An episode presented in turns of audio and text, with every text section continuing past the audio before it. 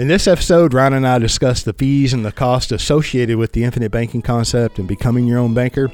We had fun. Hope you enjoy it. And thanks for listening. Welcome to the Banking with Life podcast. I'm your host, James Neathery. And I'm your co host, Ryan Griggs. And as usual, we're having fun. This is literally unscripted, right? it's like, what do you want to talk about? What do you want to talk about? And uh, we come up with something good though each time. I think I have fun. I mean, and I and actually I enjoy listening to our podcast. Oh, I was gonna say I thought you enjoy listening to me. Oh, I do. I Um, do. I, I, yeah, me too. yeah, yeah, I enjoy it, and everybody else enjoys listening to you as well. Thanks. Lay it You on. need some, you need some reassurance. no.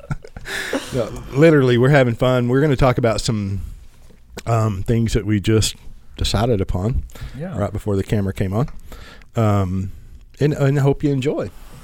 So why shouldn't you do IBC? What are the costs? What are the fees involved?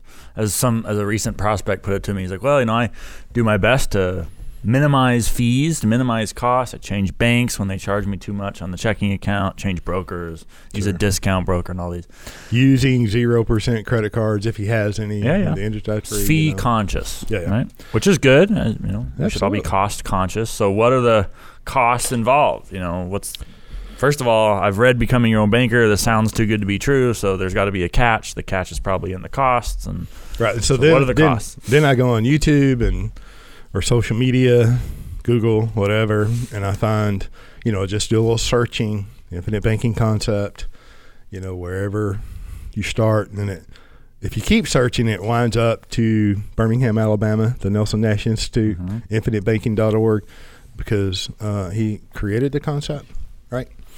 Um, but along that journey, you've got to sift through a bunch of stuff mm-hmm. and a bunch of smoke and mirrors, you know, rainbows, pixie dust, yeah, unicorns, right, to get to the truth. And so, and, and I'm saying that to say, to bring out the point that, you know, when you go through all, all of these exam, uh, quite often when you go through a bunch of examples of running money through life insurance policies, putting it on a spreadsheet, getting out of debt or whatever it is, getting a HELOC, go buying some turnkey real estate, um, it's very easy for the costs to be uh, jump smooth over.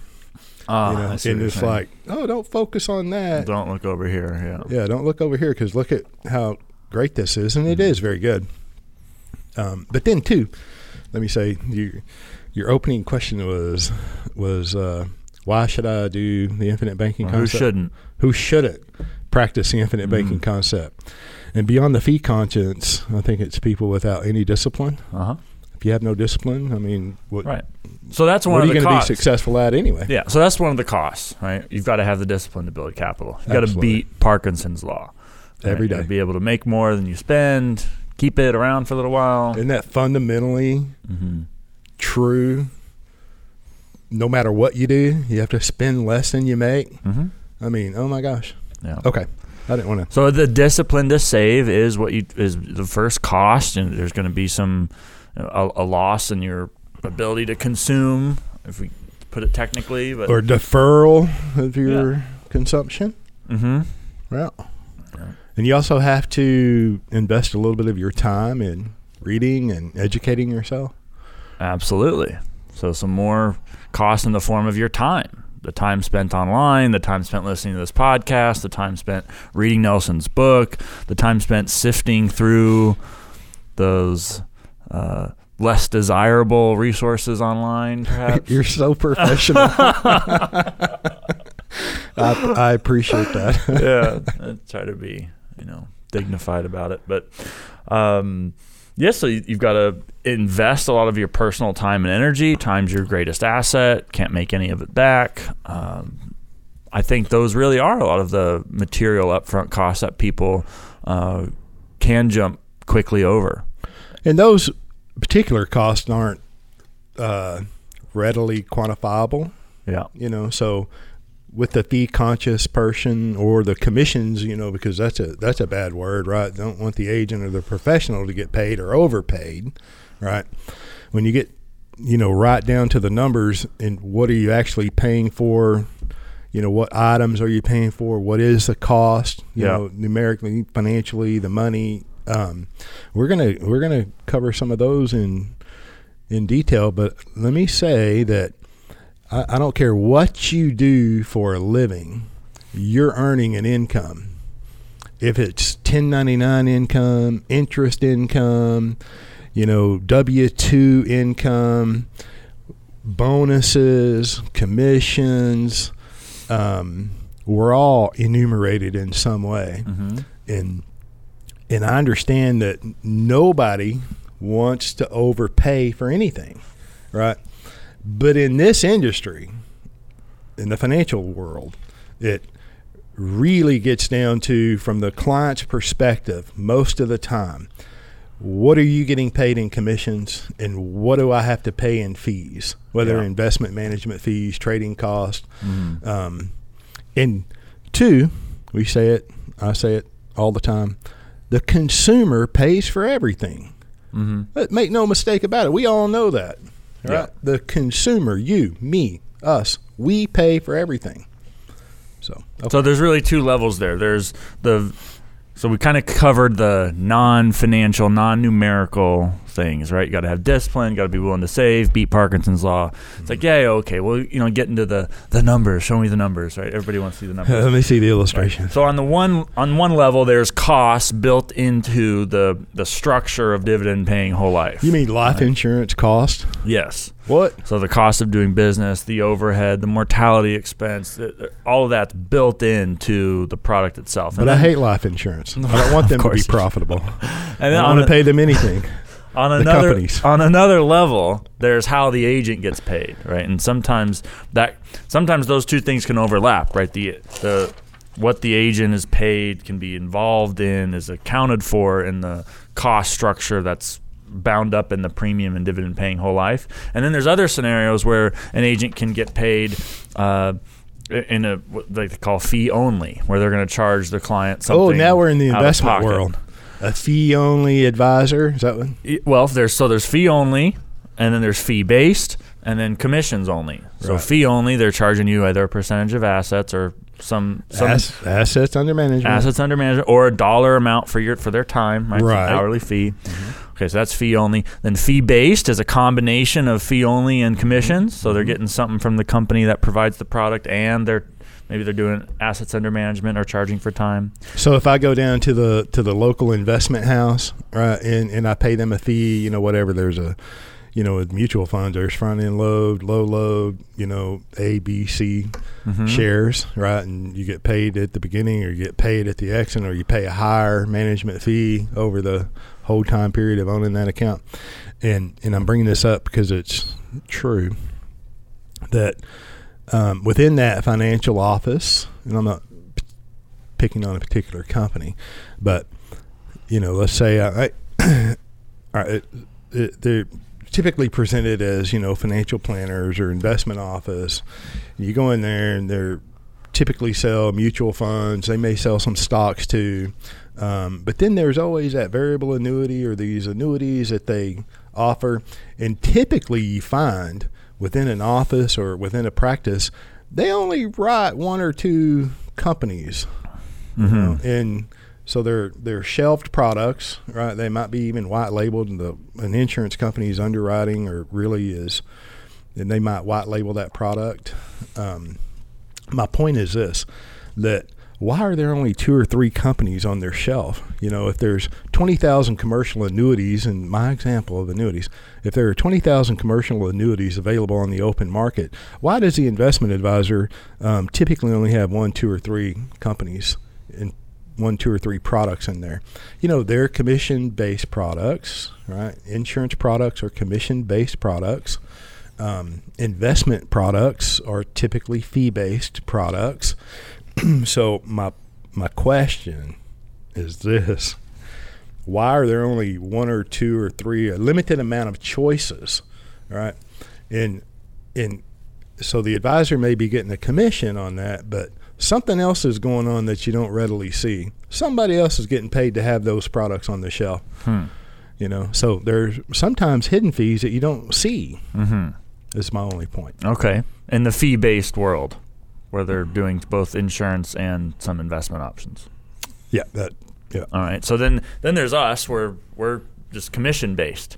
So there is no fee for time for the uh, dividend paying whole life IBC style sort of business.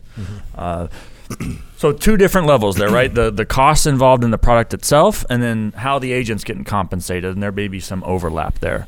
Uh, so things to be aware of that people typically, um, you know, if they didn't know about it and they see it, the the eyes perk up and they get real suspicious, start side eyeing you, right? So different things that you'll see throughout uh, an educational process when you're going to become your own banker. Okay, so there's going to be what's called a PUA expense charge. Paid up additions rider. Yeah. Every time you make that PUA premium, there's an expense charge, particular percentage, uh, calculated based on what you the amount you're paying there, right at that time. Um, you're going to see interest on policy loans. Right? Oh my gosh, I've got to pay interest. This is something we've talked about before. Right? Paying money to the insurance company to receive a policy loan. Right? This is money that's not going to build cash values, dividends, or death benefits. It is interest. Um, of course, you have very uh, cost-effective, efficient repayment with policy loans relative to other instruments, another subject we've talked about in the past. But there is an interest cost to getting policy loans, and then uh, you often t- sometimes there's a, a a term rider that will go on these policies. That's going to have a premium, right? So you've got a PUA expense charge. There's a premium for the term uh, that could be on the policy.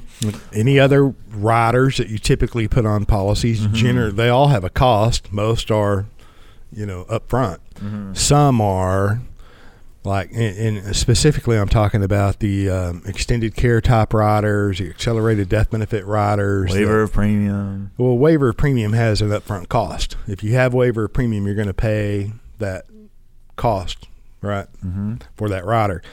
And and there are other riders that may be a specified disease, you know, heart attack, cancer, stroke, or you know, long term care type. And some of those riders have upfront premium cost, Mhm. and then some have the cost is at the time of use, Mm. right? But there's still a cost associated to it Mm-hmm. right? Um, until you can have other insured riders, guaranteed insurance purchase options. So most all of the riders, any of the riders, most all of the riders that you can put on a whole life policy have a cost. And most all of them are well, they all have a cost, but most of the riders have upfront costs. Yeah, and I found too, and that- when I've whenever I've had the unfortunate experience of looking at other agents' illustrations, Why would you see- do that? what? Because it is unfortunate. Oh, you mean why would I look at it in the first place? no, it's a fair question. I get, I. It is a fair question, and you know, Are you learning what to I'm- do or what I- not to do? I am learning. That's for sure. Yeah. You're going to learn one of the two. Uh, but in these, I mean, did somebody? no, Rare seriously, don't jump over that question. Did somebody force you to look at? Because quite often, you know, you I get, get, I feel twisted into it. You know, it's, I, I certainly don't, I don't want anything to do with other. here, Ryan. I've got this illustration from 15 other agents. Can you can you run that or tell me what you know? Is it like a drive-by second opinion? Oh, there it is. Yeah. I mean, I've talked to everybody in the country but you, James. Can I spend 20 minutes with you to make my decision? Hmm. No, no, you can't. No. You can spend 100 hours on YouTube and watch all the the videos. that plenty are of out there. material that's out there. Right. And if you can't watch those videos and decide that I'm either a good guy or a bad guy, so you can either, you know, either we can relate and work together or we can't. Yeah. Um, you know, 20 minute phone call is not going to do it. That's- my only point. so, so you felt a little, your arm got twisted into what? Right. So on my of- off days when I when I don't do Wait, well, you mean you don't work all the time? You take time off? I'm saying in on the days where I make the mistake of indulging the individual. Okay, then desire. it's a mistake. yes. So, so on my mistaken days, thank you for helping me articulate that. On those days, I look at these policies built for infinite banking, right? Mm-hmm. And they've got all these other riders on there. And it's like, what's that for? What's that? And you ask them and ask the prospect Well, that's or what the client. that's, that's, I, the agent put them on there, right? okay. I, I don't know what was. Well, no, that's about as good as it. That's about as good as it gets. Okay, well, let me also say too, when it comes to the paid up addition rider, Mm-hmm. um, and and I this to me matters. Um, when you look at a construct of an infinite banking policy, let's just go back to the originator, the author, Nelson Nash, in his book, Becoming Your Own Banker. You know, he typically, uh, every time, not typically, every time, you don't see a term illustration in there. He did not use term riders on his policies. Mm-hmm. There was a base whole life premium and there was a PUA premium. And then it seems like lately, the more people that get exposed to the infinite banking concept, and at the end of the day, you know, I think, um, and I've said it many times, every worker is worthy of his hire, but agents that want to practice the infinite banking concept um, and and promote it right, and then hold themselves out as experts. Mhm. Um, and you know, my God, anybody with a with an iPhone in a mama's basement can create videos, right? Mm-hmm. And no disparagement. I mean, some of these kids have 20 million followers, these influencers. I mean, my hat's off to them. God bless them. I'm not talking about them. All right. We're talking about the less successful ones. yeah, right. Um, so they, and I and I've said this, and we've talked about this several times. I, I mean, I presented at the Nelson Nash Institute about three years ago on the structure of a policy, Mhm. which I think is very important. And and my point is this: you get to the PUA, Nelson in his book. Becoming your own banker, you know, he did not use term riders and he basically had about a 60 40% split in premium. I'm paying $100,000 in premium, about $40,000 went to the base, $60,000 went to the PUA. And, and I get it, those illustrations were, were created in 2000, revised in 2010, specifically speaking about equipment finance. The sixth illustration was created in 2010. Okay. So the over the last I don't know, several months, last year, 18 months, something like that. It seems like there's so much of a focus on what's the correct percentage mm-hmm. split between the base premium and the PUA premium. yeah. Like that's the at the end of the day, that's the most important thing to be determined when it comes to putting your money into properly structured dividend paying whole life policies. yeah. And and so if I continue, if you look at the PUA, the PUA which you had mentioned has a charge, it has a fee, it has an expense charge. And they vary across the country with companies, anywhere from 0% to 14%, percent Mhm. 14 cents out of every dollar you pay into the PUA Mhm. with one particular company is going to the privilege of putting money into the paid up additions rider. Right. All right. So when it when it comes to construct, you know, there's a base whole life and a PUA. That's what Nelson uh, did. And now we go forward today. Interest rates have come down, dividends have come down, and a, a lot of questions are: Do you use term riders on your PUA? Yes, we do. In every case, no, but we use a lot of them. Why? We raise the death benefit with the term rider to avoid the MEC, Mm-hmm. so you can have a higher premium amount going into the PUA.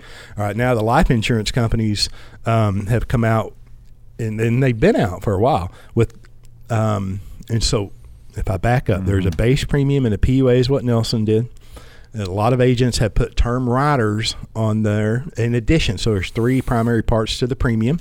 Okay. Um, but they're standalone. That term rider is a standalone term rider, and it, it of course it has a cost, and it can be convertible, and so you're going to pay a higher premium for a convertible term than just going out into the open market and buying a cheaper term policy. But when term riders are used in the infinite banking concept, they're typically structurally important to that policy. So you're probably not going to convert it Mhm. later. Okay. Then the companies have come out with a blended PUA. Mm-hmm. So the PUA rider to take the money without mecking internally has term. So the term and the PUA are blended, blended PUA. All right. Yep. Okay. Now you tell me what happens to the cost of term over time? Goes up. Goes up. Every time I have a birthday, it costs, I'm getting one step closer to mortality. Mm-hmm. right? So the cost of that PUA, if I use it, Mm. is going to continue to go up. Mm-hmm. Now let's think Mhm. about this, and, and I might be going off too far on this with this particular podcast, but I hope the listener Us here? appreciates. right? no. now let's just just think this through. I'm 56, right? I have a blended PUA, and no, I don't personally. In my example, let's say I did. I want to pay a high percentage of the premium into the PUA, and so I'm going to use a blended PUA rider. And now I've got a substantial amount of premium into the policy, therefore a substantial face amount and cash value. And the cash value, I'm going to supplement my income in the future. And I want to do that through loans because loans are tax free. Yes, I can make withdrawals from the PUA, Mm-hmm. right? Okay. And it's really it's my choice. I'm in quote unquote passive income time Yep. retirement. All right. I'm taking income to supplement my income or do whatever it is I want to do. Mhm. Give it away, buy turnkey real estate, Mhm. all right, whatever it is. The loan is I'm borrowing against that cash value. Right. All right. And so I'm either going to pay the loan back or I'm not. Mm-hmm. If I don't, that loan's going to compound. Mm-hmm. All right. Now I'm in passive income. I'm taking passive income through collateral by collateralizing my cash value. Does that sound like a loan I want to pay back out of my cash flows? Not necessarily. Yeah. Maybe, maybe not, because I know the death benefit collateralizes the outstanding loan. All right. Right. So I can only borrow against my cash value. Mm-hmm. And if I borrow money every year from the life insurance company collateralizing my cash value, I'm going to have a compounding loan. Right. And the loan cannot out compound the cash value. And the cash value uh, or the outstanding loan cannot out compound the death benefit. Right. Okay. So I'm taking income through loans that I'm going to let the death benefit pay back. I mean, I I don't have to do that, but that is one thing that you can do. And now, if I've got a blended PUA, all right, I mean, how much of that premium can I reduce? I'm just, it's a fair question. If I have a blended Hmm. PUA, there's a term rider in there, and I reduce the death benefit, Right, I can only reduce the death benefit so far, or the loan's going to out compound the death benefit, and then I'm going to have a MEC, Mm. a modified endowment contract. Okay. um, so I'm just saying the PUA does have a charge, zero to 14% of every premium dollar you pay into the paid up additions rider across North America. All right. Mhm. Um, then we have a blended PUA that has a built in term. The term has a cost. You're paying for it either through dividends or PUA surrenders or however the company constructed that. Mm-hmm. And I need a high death benefit so we can collateralize a high outstanding compounding loan that's being borrowed against the high cash value. I'm just saying, think that through. There could be a potential problem in the future.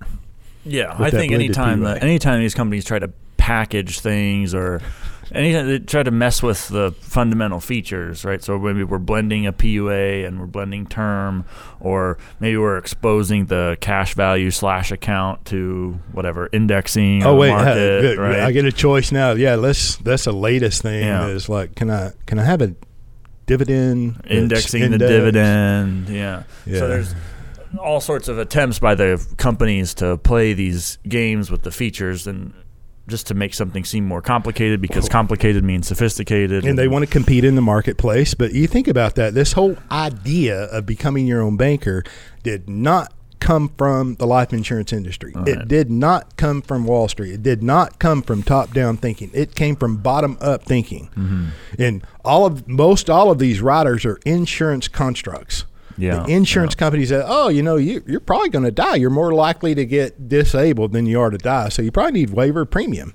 Yeah, right. I, I really like what you say about the ones that try to play health insurance. It's like here we've got life insurance companies selling life insurance, trying to pretend to be health insurance companies, right? So we've got these uh, attempts at something like a long-term care rider, this advanced death benefit piece, or accelerated death benefit, uh, where you can advance a portion of the funds if you diagnosed with a particular medical condition, and then there's others that are Oh. even, even titled like long-term care riders or disability riders or disability waivers or these kinds of things. Yeah, yeah. Well, let, us talk about All that. All adding extra cost, right? no question.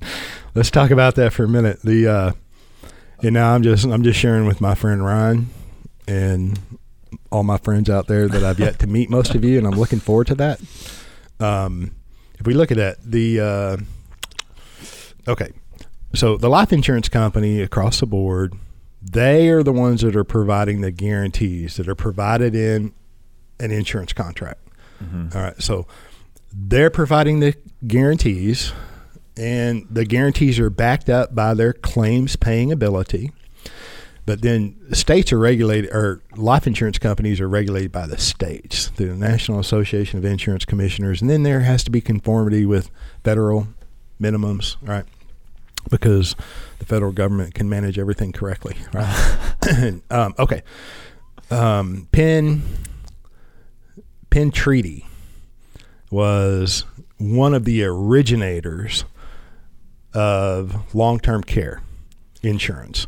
So, you know, in the the what came to be the typical structure of long-term care, I'm just buying um, a certain amount of, you know, monthly income or coverage if I'm A per diem usually if you get some sort of yeah, particular it, it stated could be condition. per diem. Yeah, yeah.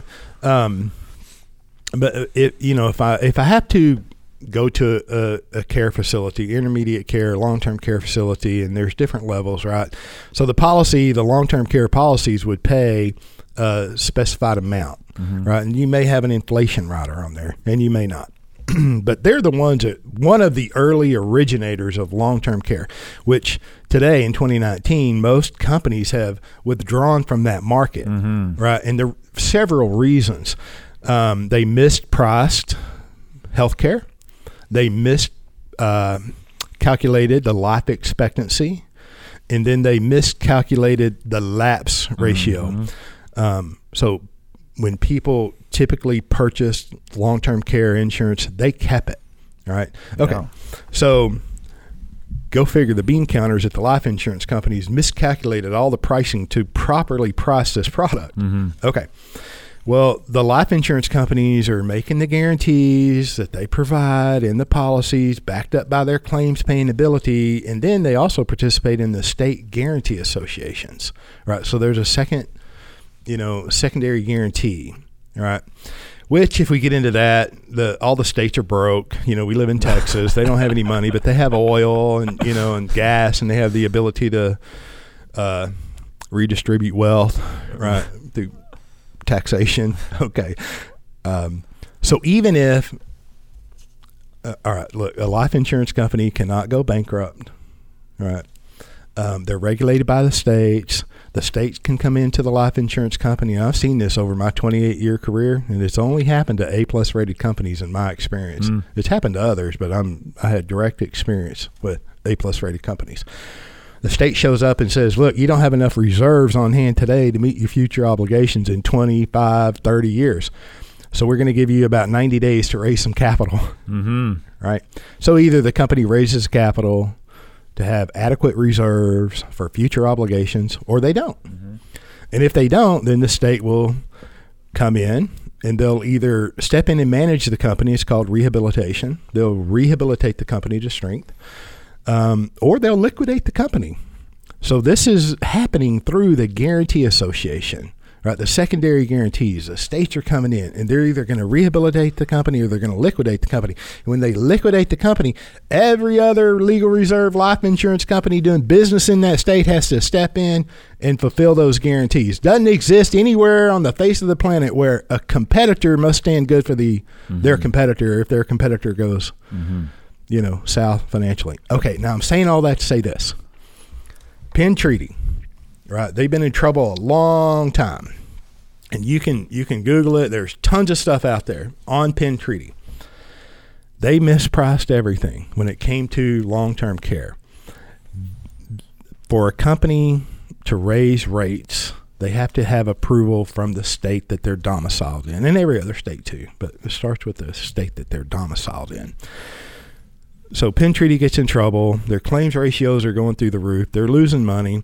They go to the states and, and they ask for the ability to increase their premium, and the state limits how much they can increase their premium. And so Penn Treaty just got worse and worse and worse financially to the point that they went into receivership and then they went into liquidation. okay. Now I said all of that. I know a lot. it wasn't even on the list of things that we might talk about today.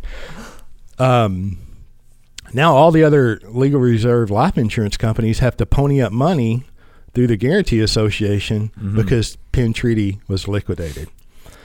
All right. This is my observation over the last couple of years. All of these life insurance companies that have these long term care, extended care riders are taking the Can't name drop them fast enough. well, or at least change their name because the Guarantee Association and all of the health insurance companies that are participating in that to bail out companies like Penn Treaty are saying, hey, that life insurance company over there has a long term care rider. So they're in the long term care business. So they need to pony up money for Mhm. Penn Treaty. yeah. No, I think that's real. I think it's a very good insight. That's Okay, so we'll probably Yeah. leave this in the podcast. My- make it in there by the skin of your teeth. No, it is a good point. And, and so those costly healthcare, long-term care style riders uh, may or may not be on an IBC style illustration. And typically, I think our point here is that if it's built the right, if the policy is built the right way and the premium gets paid the way it ought to be paid, then the policy is going to be naturally robust to a lot of these contingency. Who Yes. knows what could happen? All of these things that could happen are just possible uses for capital anyway. that's right. So if you've built capital the optimal way in IBC style whole life, well, then you've already prepared for that problem. So why take on the extra cost from the get go in the first place? And in some cases, it may be applicable to put that on there and to use that. Sure, Right. maybe. Oh, yeah. He's not was like, yeah, Well, I'm just saying that it is uh, theoretically possible. yeah, yeah, it's theoretically possible. It's actuarially correct. Right. So I, I'm just, I use every rider that I can possibly use that makes sense, and sometimes the additional accelerated death benefit, whatever they're called, ECB, extended care benefit, long term care riders. Um, depending on the rider and the situation, I will use those in a heartbeat. Yeah. I mean, have you? Do you know what it costs to, to go into a nursing home here in North Texas? Um, uh, you know, look, you A you're- lot. You're not getting in one for under three thousand dollars on Medicaid. Yeah, yeah. Okay, um, if you're self-paying, self, well, I don't care if you're paying cash, your family's paying or helping, or you're using all your assets, or you have long-term care insurance. A combination of however you're paying for it. Um, it'll quickly get to seven and eight thousand dollars a month. Oh yeah. And then if you have memory care, oh, there's another thousand or Mhm. fifteen. Oh, and then if you're in memory care and you fall and break a hip, I mean, I, I've seen it There's no wonder the long-term care costs are out of control. nine nine thousand, ten thousand dollars a month, and that's not the highest in the nation. Anyway, Right. so I mean, it's a it's a legitimate threat to your estate and my estate, your estate as well. Mhm. Long term care or the rising cost of health care. Mhm. So, okay. Thanks for letting me share that, Mr. Griggs. You're welcome. I don't think anybody could have stopped you if they wanted to. Okay, but There- so all riders have costs, right? yes, and th- there's one other cost I want to mention too. As you were going through that very eloquently well put um, monologue there, there's one other cost that I appreciate your kind words. There's one other cost that people could incur too if they work with a particular kind of company, and that is the loss on the dividend. If you've got a direct recognition company and you've got a policy loan outstanding year to year, um, so a cost that's avoidable if you work with a non-direct recognition company, but a cost that you will incur if you do business with a direct recognition company, and if you use your policy, if you have an outstanding policy loan year to year, those direct recognition companies will well they reserve the right to either reduce or eliminate the reserve the right. No, they probably would never execute that right. Right. well, uh, you know, let, let, let me let me let me share this. Right. so, um, and I think we've talked about this. Uh, um, some company, no, there's not a single life insurance company on the planet that likes first year loans, Mm-hmm. right? And it, and it kind of gets it's related to the cost of life insurance company from the life insurer from the life insurer standpoint, right? It costs them money to put these policies in force. And I know nobody's losing any sleep, you know, feeling sorry for the life insurance companies. I'm not. um, there are some direct recognition companies out there, and this has been practiced for years and years and years and years. Um, a direct recognition company, they typically have higher fixed rate loans than a non direct recognition company. And yes, none of the companies like first year loans. Some of them won't even allow first year loans. So uh, the, the simple way around that is well, I can just take the policy down to the bank and collateralize that policy using the, the bank, right? Mhm. And so my choice is either I go pay eight or nine percent for a loan and receive a reduced dividend, or I just take it down to the bank and borrow their money at three, four, or five percent. Right. So yeah, you can do that, and that's a way around a, a direct recognition company dinging you on the dividend to access the capital. And so, can you do that? Yeah. And I've listened, not not listened. I've heard of several. Uh, you know, commentaries, presentations about how, oh, it doesn't matter if it's direct recognition or non direct recognition. You know, here's an example to go down to the bank. You know, I've personally done that. And I, and I did it specifically with a company that doesn't like first year loans, right? And I did it to prove a point, Mm-hmm. right? So I'm like, oh, I'm going to create this module, and I had a big, lengthy conversations with Nelson while while he was with us. I mean, I did this several years ago.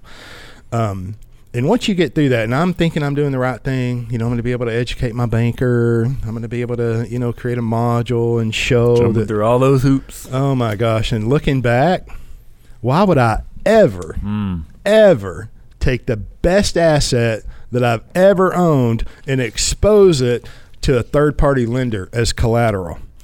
Well, uh, there's no good reason. The creating the module wasn't a good enough reason. You know, educating the young banker wasn't a good enough reason, but I did it anyway. And and really, the kicker was, um, I had other policies. You know, I maintained control, Right. and I could Pay it off if you needed to. send the banker packing. Mhm. You know, anyway. So my point is, yeah, you can avoid that cost. There are several ways to do things. Right. Um, Like working with a non-direct recognition company. Well, now listen. If I'm an agent, and and and you know, uh, we know that we have a lot of agents and Yes. advisors that are subscribing, Hello. And you guys are the ones that are disliking our videos, and so stop it.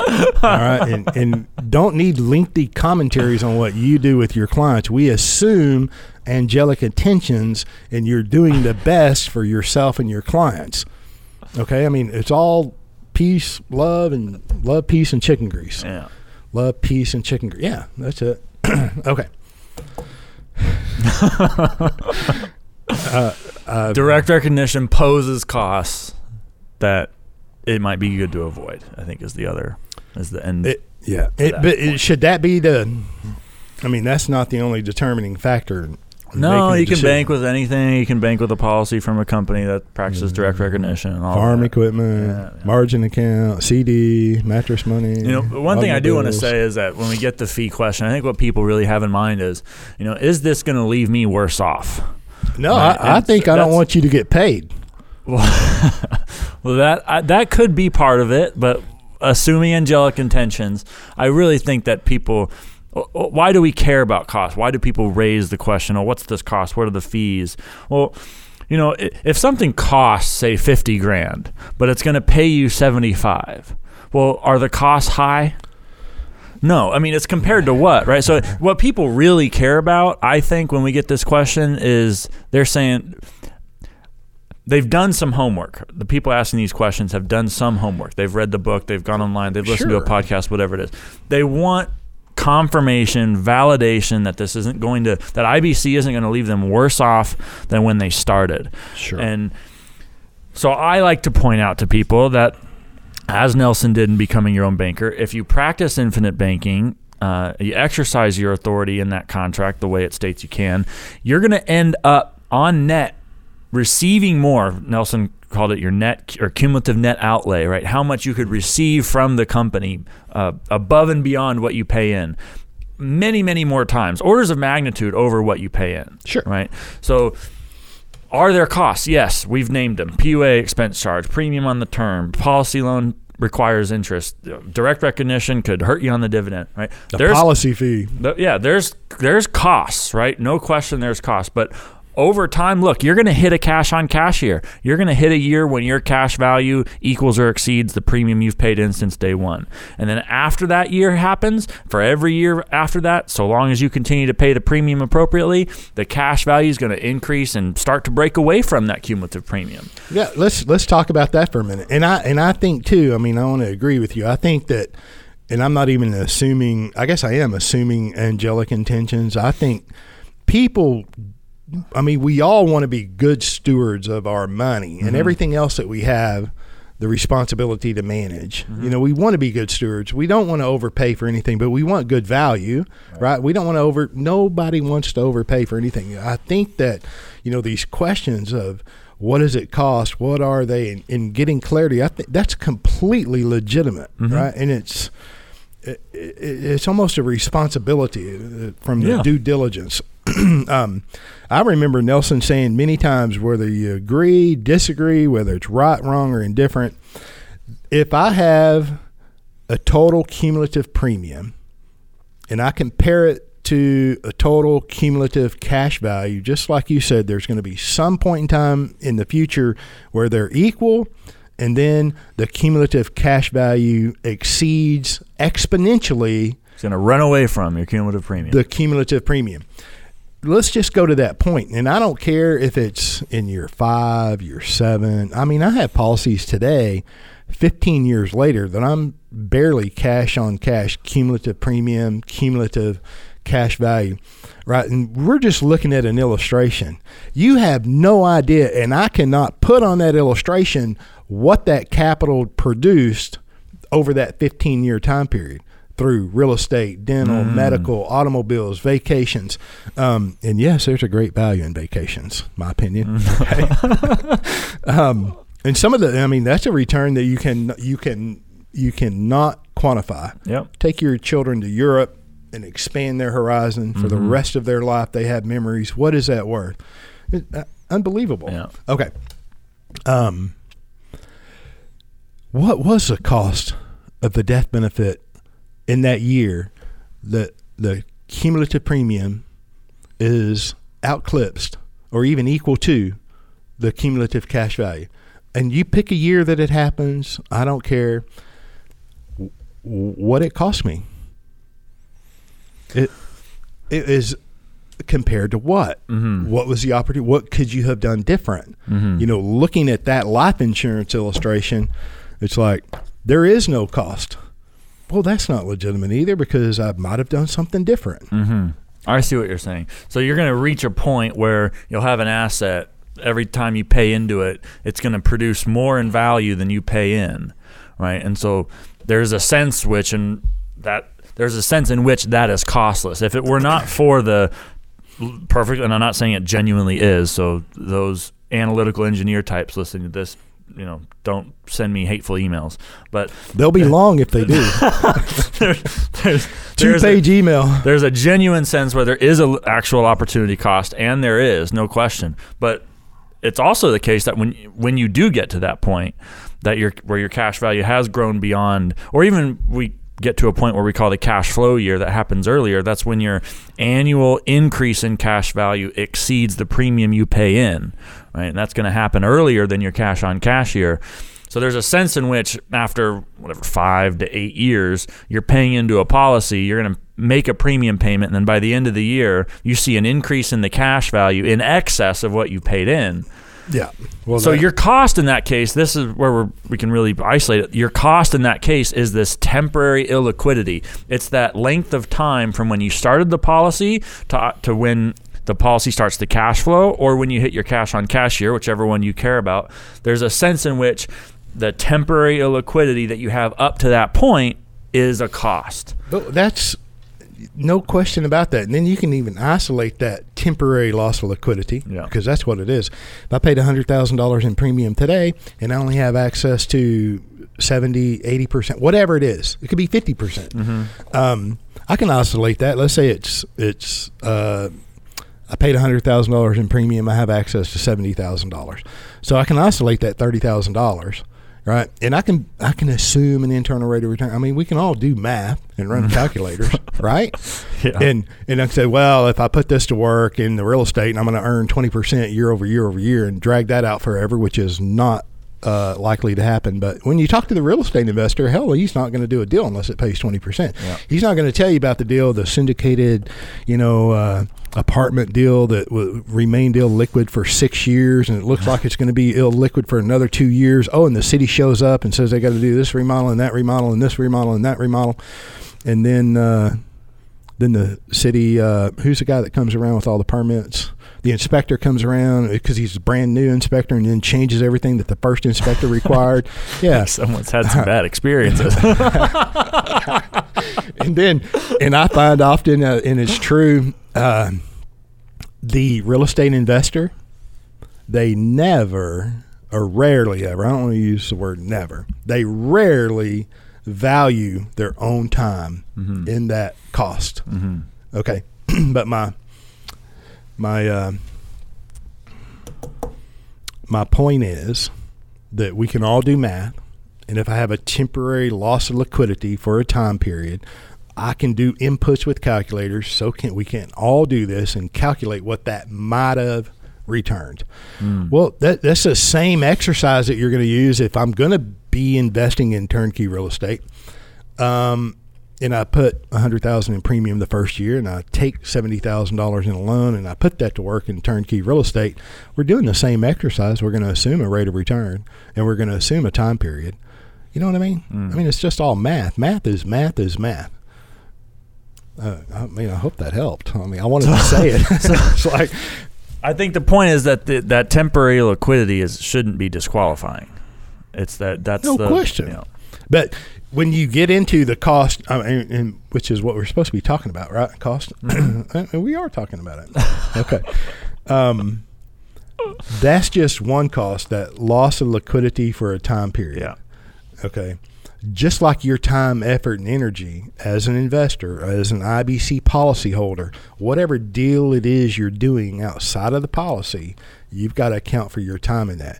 Oh, wait, and the, Mm. the CPA has to sign I off see what on you're it. saying. And Okay. The K1s, you know, have to be provided, and you've got to spend your time I see what cal- you know, coming up with two years of Yeah. audited numbers. Um, all of that has a cost. So that tip- doesn't show up anywhere on here. So typically, when people, if they attempt to compare IBC style dividend paying whole life with some other asset, in this case an investment, something they often discount is the value of their time that's spent on the other. No investment. question. Yeah. Okay. And then they I get you. right, and then and and and then I'm just saying that when you're comparing asset to asset, there's all kinds of calculations that you can do. Mhm. right? And and Yeah. to to determine the cost.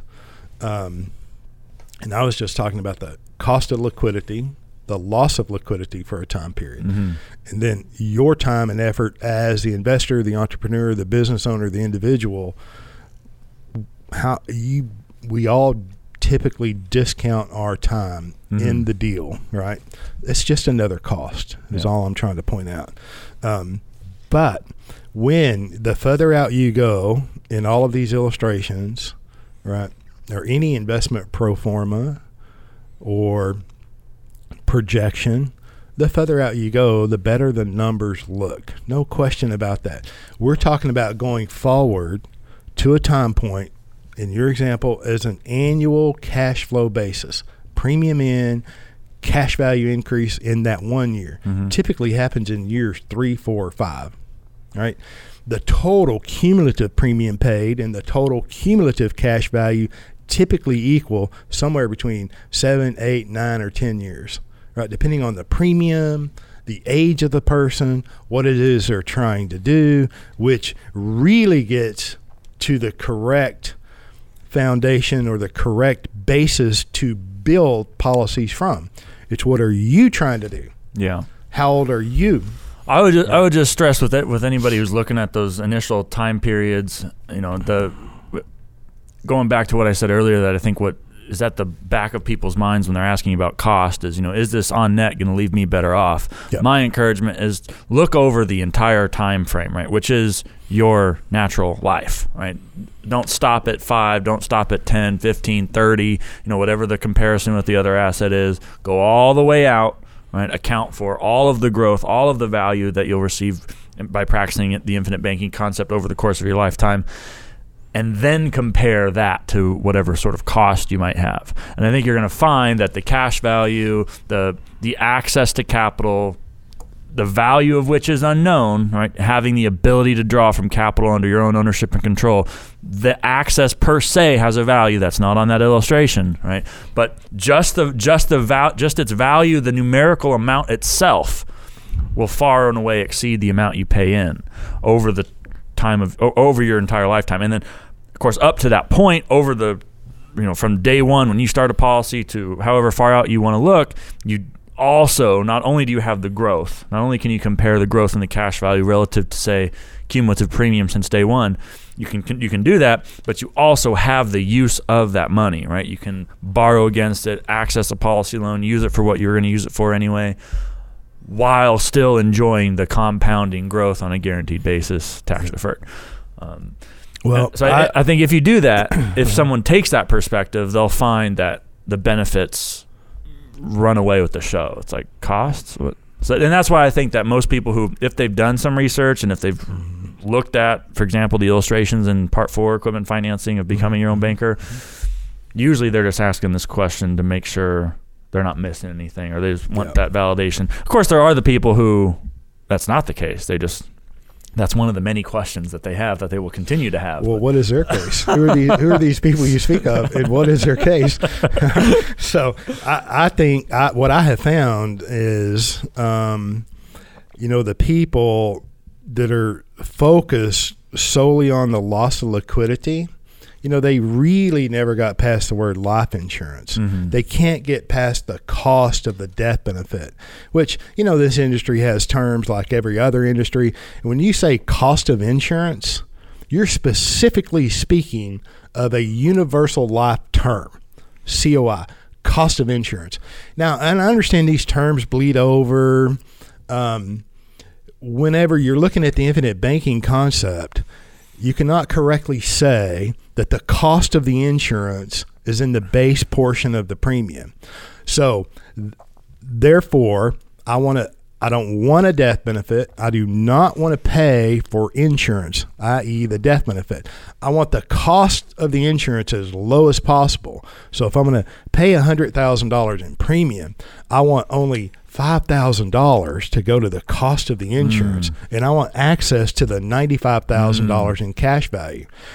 I mean, so my my point being is you look at whole life insurance, j- typical whole life insurance with no additional PUA rider other than the dividend to be paid into. even those things break even in 14, 15, 17 or 18 years, which I understand nobody wants to put their money out for 18 years unless they're doing an IRA or 401k or real estate, right? I get it. Um, okay. So the premise to start from, the basis in which we, you know, we if we do the vetting, we go over, consider all of the cost, and I think you're bringing up very good points. I think we're bringing up very good points. There are costs associated with everything you do in the Yeah. financial world, right? And they're not all going to show up on your bank statement or your Right. investment statement or your life insurance illustration or the annual report or Mhm. you know what I mean? Um, but the the opportunity cost exists. A lot of people talk about that. The commissions are they're they're an expense to the company. The consumer pays for everything. It's just a distribution cost to the life insurance company. They're either going to use um, captive agents, which means the captive agent can only write for that one company, or they're going to use independent agencies or agents and the independent agent can represent many companies, or they're going to go to the bank, right, and, and use the bank distribution system or the brokerage house. You know, it's just a cost of distributing the distributing the, the life insurance company's products, right? It's all the same.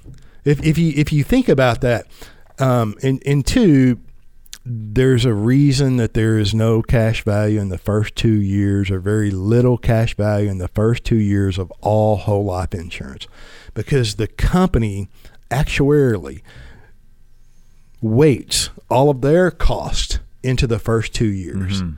And then they amortize the rest or the remaining of that cost over the next 12 to 14 years.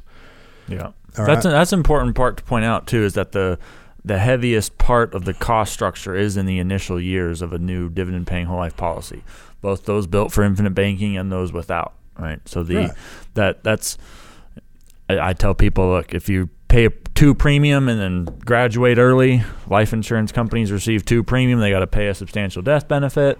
That leaves the life insurance company in a hole. That's a cost. There's a risk to that, and the consumer pays to compensate for that risk. And the life insurance company does not want to pay the death benefit anytime soon. That's why you have to go through underwriting. So it, Right. if you for no if for whatever reason you started multiple policies when you could have just started one, Mhm. Well then even though you're paying out the same amount of dollars in the form of premium, you're still going you're going to incur greater cost r- relative to had you just put that money into one policy, right?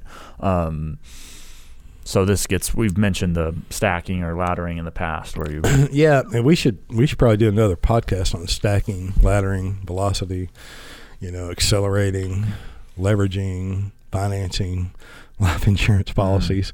Um, so that cost that's weighted in the first two years, whenever with all permanent life insurance, right? There is a loss of liquidity in the first two years, and that's where it comes from. That's why it exists because the companies have weighted their cost in the first two years. Wonder why? Most people probably don't keep their life insurance their whole lifetime. Mhm. They've got to weight it up front in case you get mad and change your mind in the fifth year or the sixth year. Mhm. You know what I mean? It's like, and those are the kind of companies. Speaking of mutual companies, which is, I mean, we talk about all kinds of companies, but we use mutual companies with the infinite banking concept. I mean, that's the kind of company I want to be part ownership in. Conservative. They think long term. They've been around long term. They Yeah. pay dividends long term. That's financially astute for the life insurance company to weight the cost in the first two years. Right. I'm okay with that. Me too. All right, I covered everything I wanted to say. You got anything to add? Yeah, let me hear. Let me let me look over my list here. We covered the startup cost, which Nelson, you know, conveyed this loss of liquidity for a time period as a startup cost. You go into any Yeah. business, there's a startup cost. And most businesses don't show a profit for seven years. And, you know, just because I go into business, if it costs me two hundred thousand dollars to go into business or twenty thousand or whatever it is, I'll pick a number. Twenty thousand. Cost me twenty thousand to go in business and I generate ten thousand dollars in revenue that year, that is not a profit. That's correct.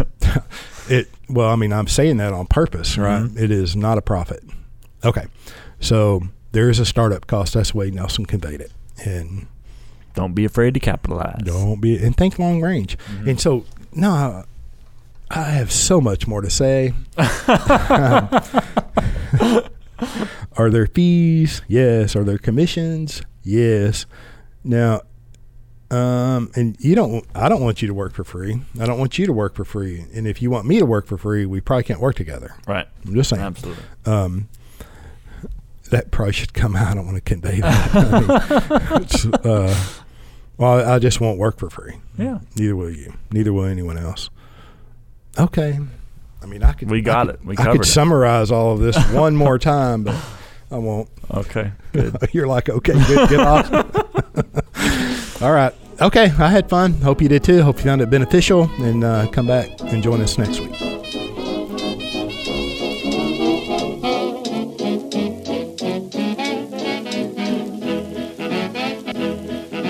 Thank you for joining us on the Banking with Life podcast. If you're watching on YouTube, make sure to like and subscribe. Otherwise, find us wherever you get your podcasts and subscribe to join us weekly.